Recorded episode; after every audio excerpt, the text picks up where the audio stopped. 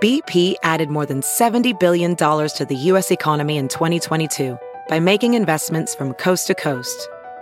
Investments like building charging hubs for fleets of electric buses in California and starting up new infrastructure in the Gulf of Mexico. It's and, not or. See what doing both means for energy nationwide at bp.com slash investing in America. Hey, it's Kaylee Cuoco for Priceline. Ready to go to your happy place for a happy price? Well, why didn't you say so? Just download the Priceline app right now and save up to sixty percent on hotels. So whether it's Cousin Kevin's Kazoo Concert in Kansas City, go Kevin, or Becky's Bachelorette Bash in Bermuda, you never have to miss a trip ever again. So download the Priceline app today. Your savings are waiting. Go to your happy place for a happy price. Go to your happy price, Priceline.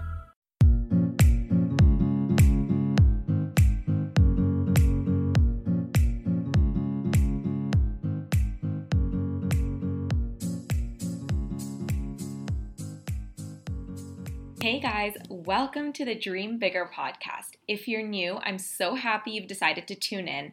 And if you're a regular listener, welcome back. I'm your host, Sif, and I'm the founder of Icing and Glitter, which is a website, Instagram page, and YouTube channel.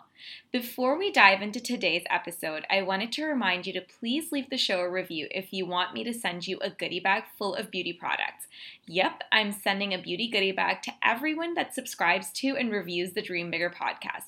Just send me a screenshot to sifa dot h ninety-one at gmail dot com and I'll send it right to your door. Okay, so let's dive into today's interview.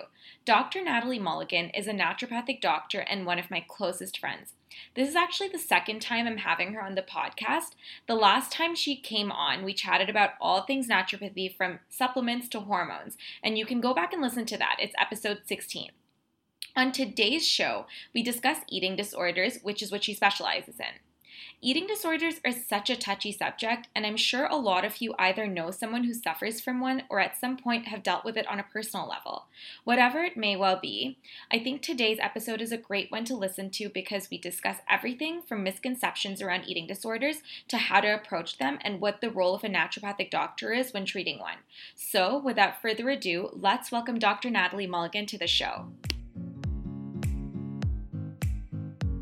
All right, Natalie, so go ahead and introduce yourself to the people who didn't listen to our last episode together.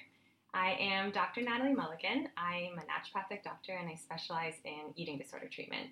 Okay, so what got you interested in eating disorders to begin with? Um, it was interesting. So one is that I grew up dancing competitively, and the competitive dance environment kind of, it doesn't breed in eating disorders, but it welcomes them and or endorses their, their behavior. So mm-hmm. I had a lot of personal experience with eating disorders.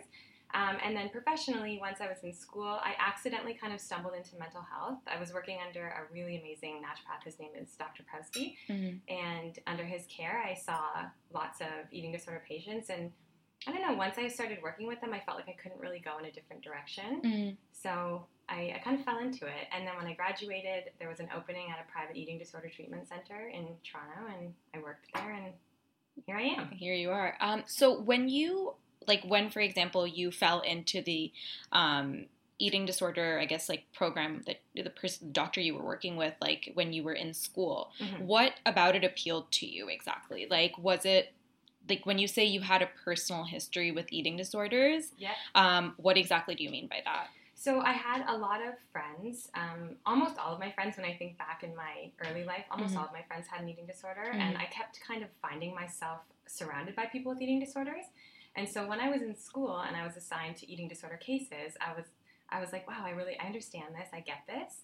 Um, and, and so after, for me, once once I realized that not only do I get this on a personal level, mm. but I have the professional training or the academic training to actually work in this field, I mm-hmm. felt like I kind of had a responsibility to do that. Eating disorder patients are so difficult to work with. They're so stigmatized. And mm.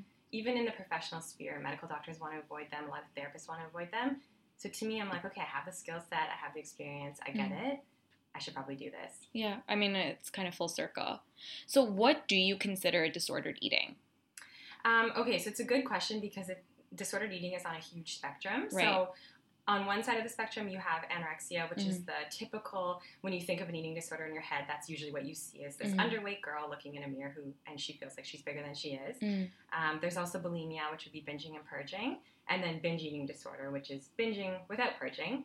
And that's the spectrum that you see most commonly called eating disorders, but outside of that, there's also people who maybe don't fall into that one of those categories really neatly, but definitely have uh, a difficult or unusual relationship with food. Mm-hmm. So that I would consider disordered eating. Um, even like give give me an example of like a weird, like a, I guess like a disordered relationship with food, which doesn't fall into any of these categories. Um, so orthorexia would be one of them, but that's actually been coined as a new eating disorder term. Mm-hmm. So that's someone who's a, obsessed with clean eating. Mm-hmm. Um, but also someone who's weird with, eat- with eating is someone that engages in binging, purging, and restriction, mm. um, or might spend some of their some of their life being really restrictive, and then later in their life binging and purging, and, mm. and so maybe at one time they fit the criteria for anorexia, and now they fit the criteria for bulimia. Mm-hmm, mm-hmm. I don't know what you call that, that person. I don't know if it really right. matters.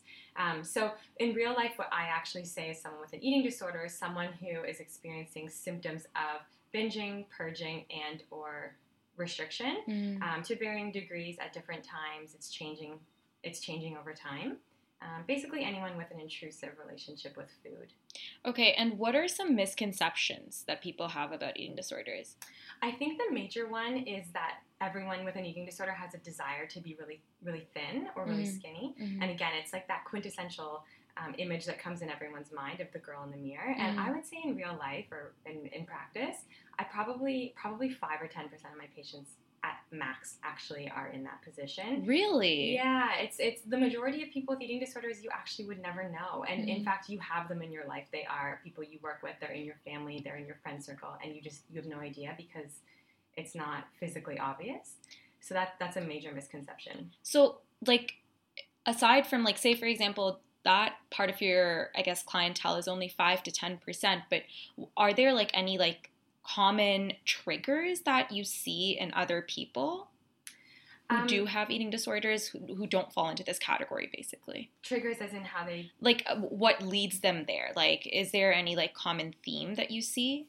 Yeah, there are common themes. It's it's such an interesting question. I feel like nobody really understands where eating disorders actually come from. I mm-hmm. feel it's a combination of biology or genetics mm-hmm. mixed with uh, emotions and family life and the emotional climate of your home, mixed with life circumstances happening in kind of an unfortunate sequence at a, at, a, at the wrong time with the wrong coping strategies. Mm-hmm. Um, I think when you put all of those together, so the personality type, the family history, and the life circumstances, sometimes it's a perfect storm, and an eating disorder is the coping me- mechanism that somebody lands on, kind of accidentally.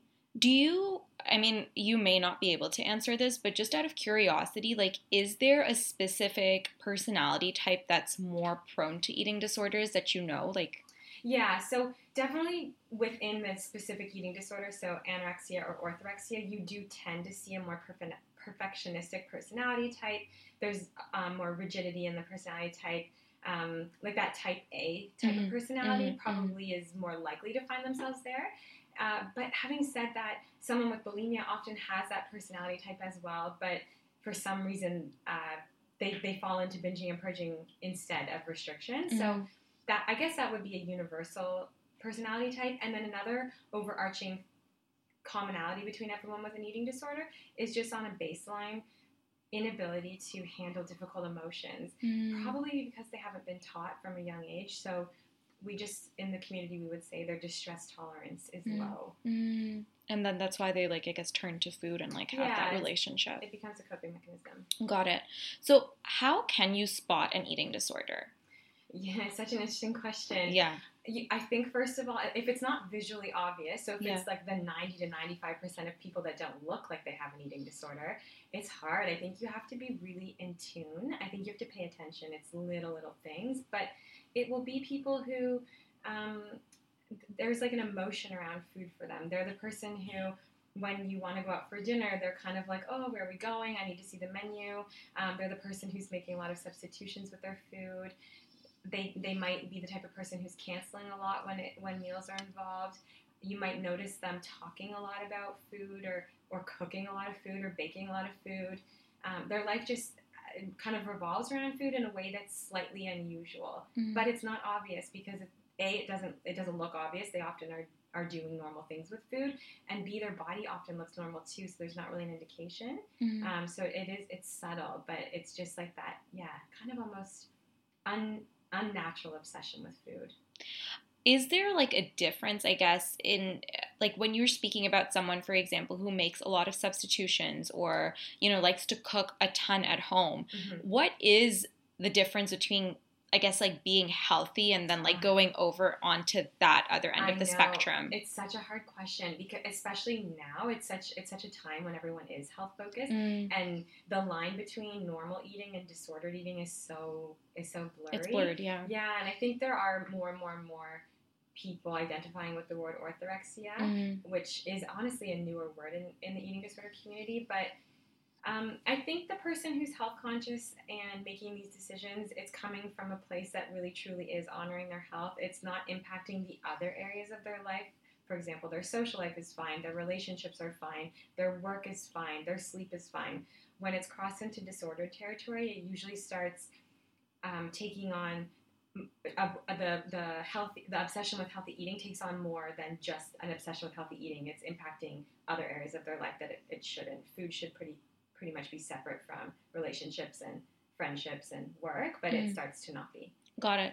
And so since we're, I guess, on the topic of orthorexia, I wanted to talk a little bit more about it, because the thing is that orthorexia, I feel like nowadays, is so widespread, and, you know, it's it's kind of dangerous because I feel like it's disguised as healthy when in fact it's gotten not. to a place where it's not, right? Absolutely. So, like, if someone does have orthorexia, or, like, just listening to, I guess, like, this description that you've given, like, they feel like, okay, like, maybe I do have orthorexia, like, are there any steps that they can take to kind of, like, the, like, get better, I guess? Uh, yeah, so I think it depends how far someone is on the spectrum. So as when you were asking me earlier about the types of eating disorders, I said there was a spectrum. There's also a spectrum of severity. Mm. So if you're, I always say if you have a baby eating disorder, so it's still an eating disorder, mm-hmm. but it's it's not become malignant where it's woven itself around all of your your your life and your body. Yeah. It's definitely easier to intervene and be like, "Ooh, I'm out of control, mm-hmm. and I need to get the, get this under control fast." But if you're so far gone in the sense that it is now occupying all of your mental real estate, all like all day, mm-hmm. the answer is, it, it's a different answer for those people who are on those different ends of the spectrum. Let's go with, like, the baby. Okay, baby eating disorder. I think it would start, it would honestly being honest with yourself about how, how much of how much of your worry, um, when you look at other people in your life, how does it compare? And if if you're noticing that you're like, oh yeah, I'm I'm worrying a little bit more, um, I'm thinking about this more than I should, I would say the easiest thing to do would be to get help from a professional, because you really start to, start to um, lose the ability to distinguish between your own rational thought about caring about your health and the disordered thoughts. So you sometimes need an objective point of view to help tease that apart. Mm. And then I think another thing, if, if you're you know if you're not in a position to to pay for the type of help you might need, it might be re- it might be important to start challenging yourself. And you know if your if your head has told you dairy's not okay, gluten's not okay, sugar's not okay, fruit's not okay, like, I don't know, cold water's not okay. Honestly, it can it can get to that point. It it it would be maybe starting to just see what happens when you start eating those things. Yeah. Yes, sure, if you're not used to eating dairy, your your tummy might hurt a bit, but what might hurt more than your tummy is your mind, mm. um, berating you. And so, you know, if you notice that that's happening and you can't override it and can't reintroduce these foods in a way that is manageable, then I think being honest with yourself that you might need more help. So, I guess now that since we are talking about, like, getting help, talk to me about your practice.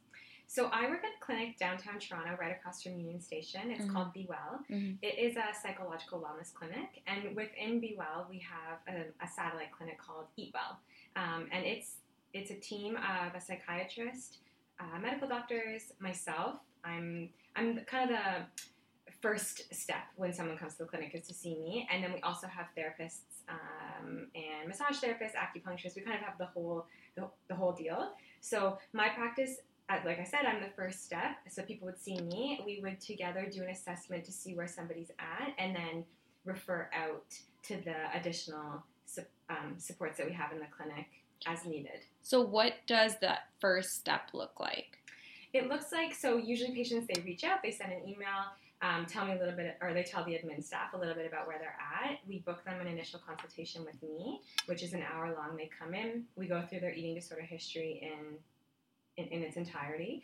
We do basic stuff like weight, B M I calculation, um, blood pressure, heart rate, because we do have criteria. If we have someone who needs to be hospitalized, then we are absolutely not the right place for them. Mm-hmm. So we go through all of that history, um, and then we figure out a plan together. So the one of the beauties of working in private practice is you get to, you don't you don't have to um, like nobody tells you the rules. You don't have a hospital telling you these are the guidelines. Um, you get to basically do whatever you want with whatever with, with every patient. So me and the patient together have an honest conversation about what they really need in order to move forward, mm. and, and we customize their plan based based on that. So some patients want to work with a psychiatrist and they want medical man- or uh, medication management. Other people don't. Mm. Some people really have a lot of therapeutic work they need, and the food is kind of on the back burner. Some people need to deal with food first, and then they need therapy. So everyone's experience is different, and that's that's why we created Eat Well, so it could have both the medical side and the softer side. So what is the role of naturopathy in um, treating an eating disorder? Like, specifically your role? Yeah, my role. So what I do with my patients is I tend to do the food and body side. I'm I'm a bit of a liaison between the two sides. So I interpret a lot of blood work, and I make sure the medical stability is there through the, the work that the medical doctor is ordering. But my major role is actually with food. Mm. So normalizing food, regulating food, Um, refeeding if that's necessary, interrupting binge purge symptoms if that's necessary, just getting somebody back to a place where they're functioning in the world with food is up the bulk of what I do. Mm. And at the same time, connecting what's happening with food with what's happening in their in their mind. Um, so how how if someone's going out for a birthday dinner, walking them through all of the ways their mind is going to try to sabotage the experience or get in the way of them having a good time, and just And, and walking through how they're going to get through the food experience mm. emotionally. Mm. Um, also, you know, they had a bad day at work. Their boss did something. They're upset with their boyfriend. And looking how looking at the ways that um, that translates into food is a lot of what I do. So it's it's different than therapy. It's it's it's almost like counseling for food mm. on top of regulating food is what I do. And then on the physical side, you know, patients with eating disorders, they do. They have difficulty with digestion. They have difficulty with their hormones. They have difficulty with sleep. Um, and I would give them alternatives to medication to help with those concerns that they're having. Got it. And what is, like, the impact of eating disorders on hormones? Well, they absolutely wreak havoc on your hormones. So mm-hmm. from a reproductive standpoint, depending on your body weight, depending on the symptoms you have, sometimes you see bodies revert to pre-puberty where they no longer have adult hormones happening, so their ability to have a baby would be totally gone. Mm. Um, and so after the person becomes stable, a lot of the work is done to re- almost go almost go through puberty a second time, like re rebalance female reproductive hormones. Mm. Um, and and sometimes people won't lose their period altogether, but it becomes really erratic. It's not coming regularly, so we do a lot of work around that.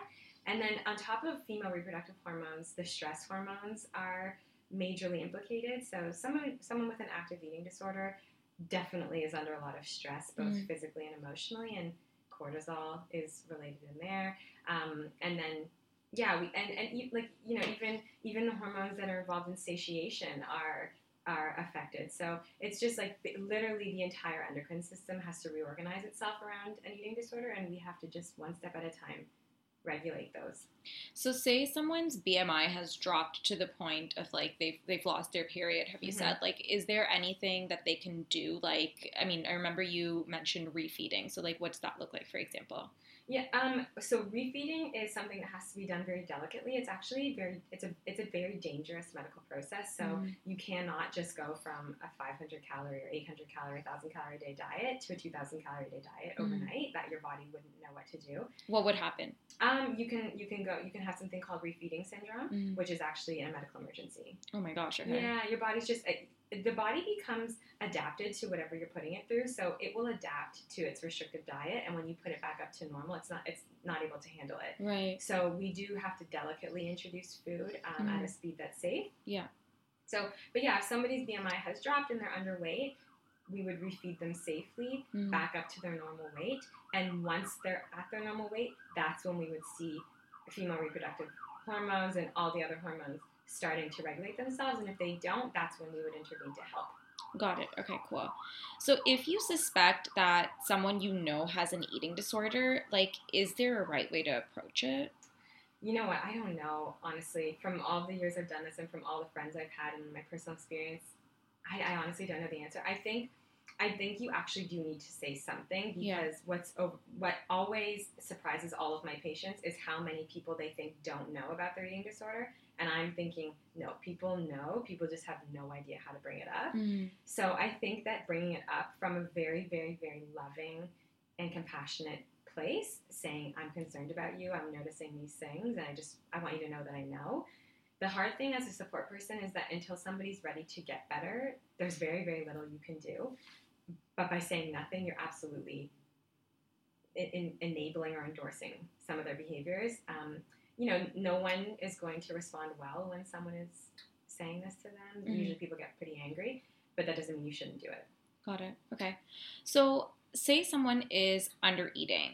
Um, like, for example, if they're supposed to be eating like an eighteen hundred calorie diet, but they decide to have one thousand calories because they think that that's a good way to lose weight. Um, why, why is that a bad idea? This is like the diet culture. This is why there's like a billion dollar industry in weight loss. Mm. Um, okay, so there's a thing called the B M R, which is your basal, basal metabolic rate, mm. and it's how many calories your body burns on a day-to-day basis. And it is, as long as you are feeding it regularly and moving at a, con- you know, consistently, so the same amount of exercise all the time or the same amount of no exercise all the time, mm. your body is pretty happy hanging out at its baseline rate. Once you drastically reduce your calories, you'll often have rapid weight loss because your body is used to burning whatever amount of calories mm-hmm. a day it's burning, say eighteen hundred in your example, and suddenly you're feeding it one thousand every day. There's a deficiency, you're going to lose weight. But after a little bit of time, your body says, okay, you know what, looks like we're going through a bit of a famine. Um, we're going to slow everything down. So your B M R, or your basal metabolic rate, will actually slow down to compensate for the fact that you're feeding it less. Mm-hmm. And now what you've done is take your your B M R from eighteen hundred down to one thousand calories a day. And so the weight loss you were experiencing will plateau. And next thing you know, the person has to cut their calories again in half in order to have results. And this is this is why diets don't work. They mm-hmm. are completely unsustainable. And then the trouble happens is, you know, you get down to one thousand calories a day and you're like, okay, I cannot eat like this anymore. And you, I don't know, lose lose the willpower or lose the discipline or something if you're on a diet. And then you have one cheat meal. And next thing you know, you've gained all this weight, like literally in one meal. And it's because your body is now rapidly storing um, extra calories because it's used to only one thousand calories a day. That's nuts. It is nuts. And it... And it, it's so confusing for patients, and they start they start saying things like, I swear I gain weight from one meal. And I'm like, mm. you're not wrong. Like, you kind of do. And I'm talking about diet patients. It's mm. a little bit different for eating disorders. But, you know, it's confusing. But it, but then they get trapped because, you know, um, fast results are enticing. So, like, what is a healthy way to lose weight? It would be to it would be slow, way, way, way slower than you would want. Mm. It, it would be at a rate of like one to max two pounds a week. Mm. And so it would be eating just below your B M R. So if you are if you're burning in your like in your example eighteen hundred calories a day, it would be eating like sixteen hundred calories a day mm. or seventeen hundred calories a day. So that is the difference between having like two lattes a day or one. It's like, we're not talking major dieting, or it's the difference between having cream in your coffee to switching to having milk in your coffee. It's, mm. it's these time, these kinds of tiny, tiny modifications that actually add up yeah. um, and don't impact your metabolism in the process. Do you see patients who over-exercise? Like, does that, I guess, fall into? Yeah, it does. So you see that a lot in anorexia. You see it also in orthorexia, but sometimes that is the only symptom is mm. over-exercise. And Yeah, and that, that's just as damaging for your body, um, one, because if you're not refueling in a way to compensate for the exercise, and two, it's hard on your body. You're not necessarily meant to do whatever is trendy right now, high-intensity interval training, mm-hmm. seven days a week. Like, your body's just, it needs a break. Yeah, yeah, totally. And, like, I've I've heard it can mess with your hormones as oh, well. Oh, absolutely. You start, you start having um, elevated testosterone. And, and the other thing is, it crosses into a disorder territory, and how in the way that, it presents in the same way that orthorexia would, where your ideas around what it would mean to not exercise become emotional. Mm. And it's like a compulsion to exercise, not, it's no longer coming from health. So if someone is prone to over-exercising, like what is the treatment process for them, for example? Um, very similar to uh, what you would do with orthorexia or another eating disorder. It would be slowly tapering off of exercise and actually having to sit with the how uncomfortable that feels. So of course, exercise is, is important, but it's um, it's you might have to go through a period of time of not exercising and actually just dealing with what comes up for you emotionally, mm. so that you can process that, resolve that, and then re-engage with exercise in a healthy way. Wow. Okay. Well, this has been really, really informative. Like, I learned so much about eating disorders. It's nuts. Um, I'm glad. Yeah. And yeah. Okay. So before we wrap, tell everyone where they can find you. Um, so you can find our program online. It's w w w dot eat well t o dot c a. And then on Instagram, it's eat underscore well to.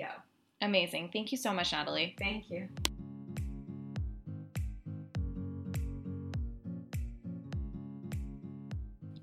Wait, do you want to receive a short email with exclusive content from me every week? Sign up to the Icing and Glitter newsletter and I'll send you my top five skincare tips along with a weekly email with bite-sized tips and tricks, giveaways, recipes, and lots of other fun content. This stuff is exclusive to my newsletter subscribers and I can't wait to see you guys on there. I'm going to leave the link in the show notes so you guys can sign up.